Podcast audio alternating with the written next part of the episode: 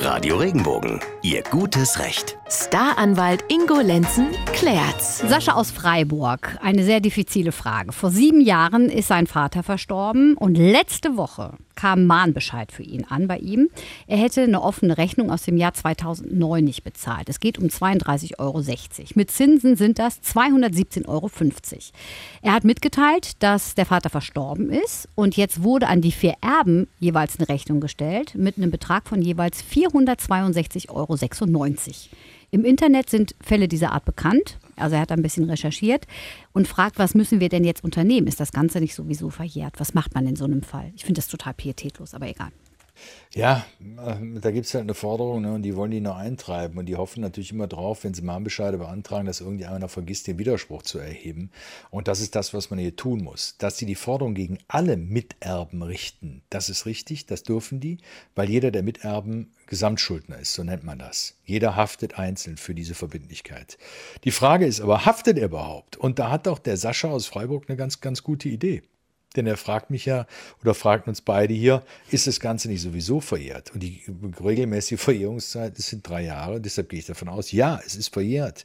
Deshalb Widerspruch einlegen und dann mal gucken, was passiert. Und dann auf jeden Fall zum Anwalt und der soll dann die Einrede der Verjährung erheben, denn das ist, das muss man wirklich wissen, die Verjährung ist eine Einrede.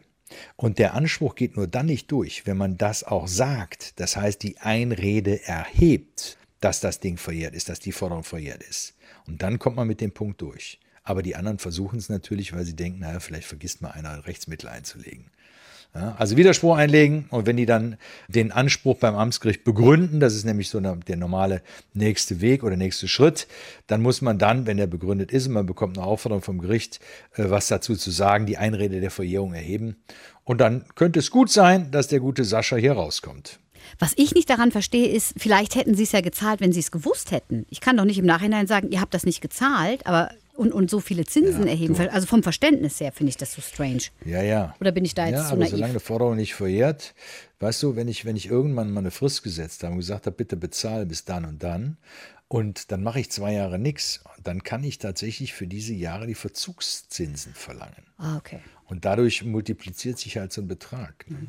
Das, das kann schon sein, wenn dann die Vollstreckungskosten dazukommen.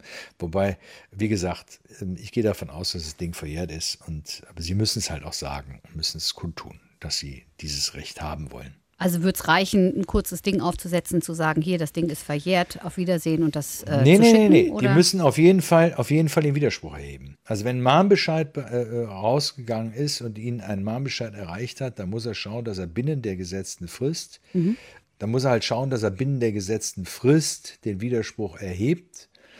Und wenn dann eine Klage kommt, die begründet wird, also eine Erklärung, warum dieser Anspruch von der Gegenseite geltend gemacht wird, dann muss man halt bei der Erwiderung zu dieser äh, Klagbegründung mhm. reinschreiben, dass man die Einrede der Verjährung erhebt. Danke, Ingo.